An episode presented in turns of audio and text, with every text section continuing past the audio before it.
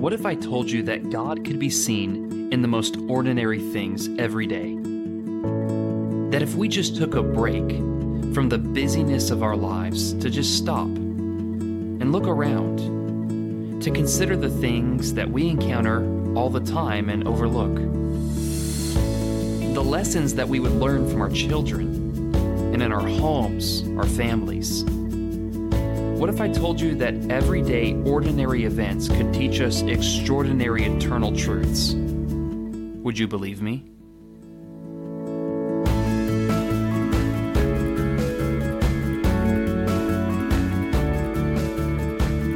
Welcome to the Set Your Mind Above podcast, where everyday, ordinary events teach us extraordinary eternal truths. I'm your host, BJ Sipe, and I'm so glad you've tuned in today. I'm excited to share my life and my faith with you, and I sure hope that you'll do the same with me along the way.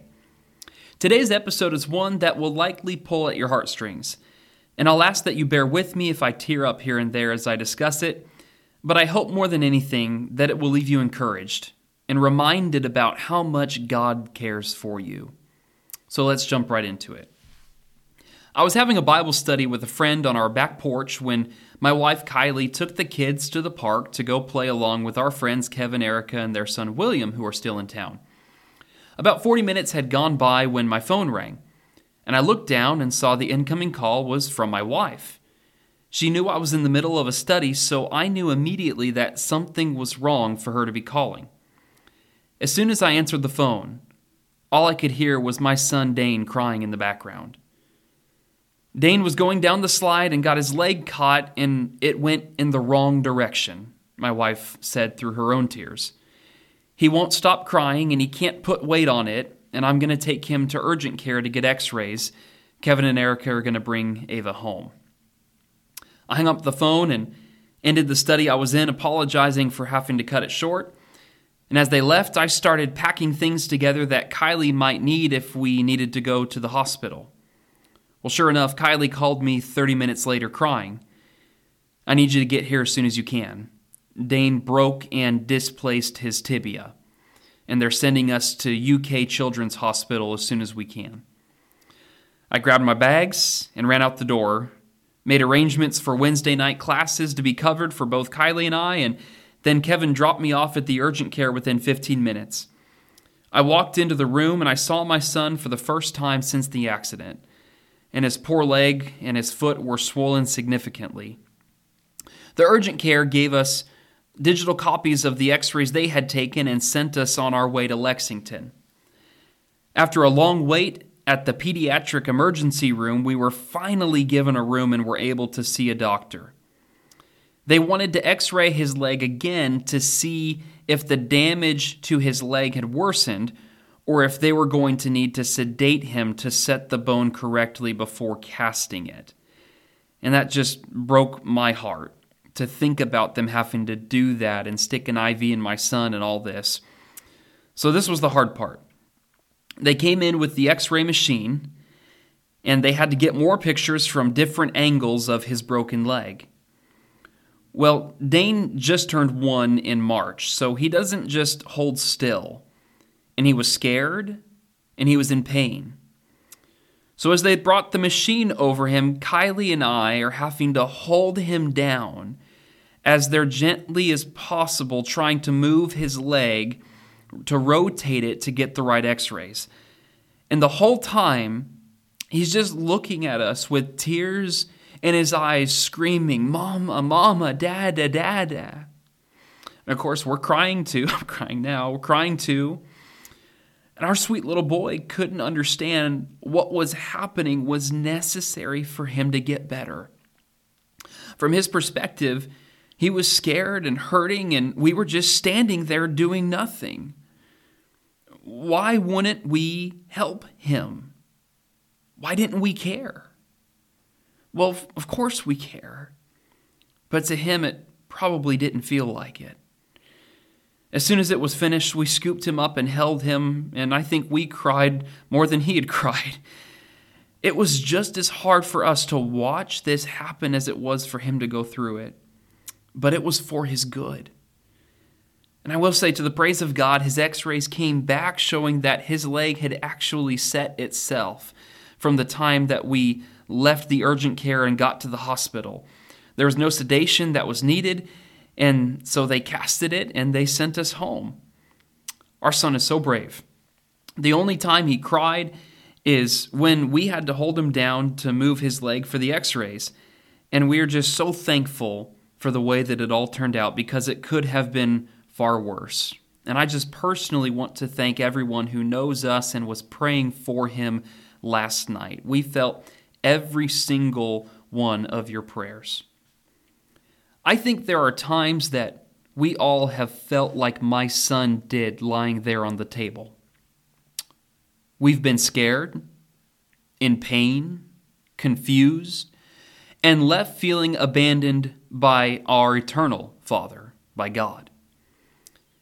It's the woman who's been praying for a child for years, watching everyone else have babies while she weeps alone at home every day. It's the father that has to bury his child, trying to pick up the pieces of his broken heart for years to come. It's the husband that, despite all of his attempts to save his marriage and all the counseling, comes home from work to divorce papers lying there on the table.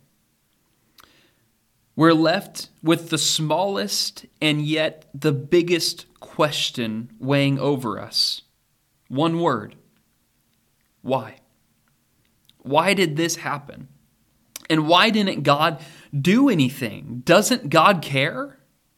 How could He just sit there and watch me suffer if He really loved me?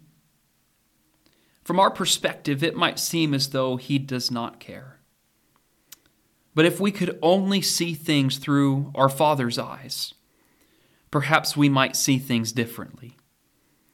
And let me be clear. Sometimes we cannot know the answer to why. And I cannot pretend to always know or comprehend the will of God with such difficult things. But despite the pain and suffering that we go through, I believe that we can learn to trust Him. The Apostle Peter tells us Humble yourself, therefore, under the mighty hand of God, so that at the proper time he may exalt you, casting all your anxieties on him because he cares for you. Be sober minded, be watchful. Your adversary, the devil, prowls around like a roaring lion seeking someone to devour. Resist him firm in your faith knowing that the same kinds of suffering are being experienced by your brotherhood throughout the world. And after you have suffered a little while, the God of all grace, who has called you to his eternal glory in Christ, will restore, confirm, strengthen, and establish you. 1 Peter chapter 5 verses 6 through 10. We live in a broken world. We are tempted. We are discouraged. We suffer. And yet, what we cannot understand sometimes is that it is these things that are necessary to help us to grow. The testing of our faith produces endurance, steadfastness, and brings us to a place of maturity. While our experience is unique to ourselves, our experiences are not unique in the sense that everyone must go through suffering in this life. At some point, we all have been left standing, holding a broken heart, wondering if God cares. Let me reassure you today that He does. Psalm 56 and verse 8 says that God keeps count of your sufferings and bottles up your tears.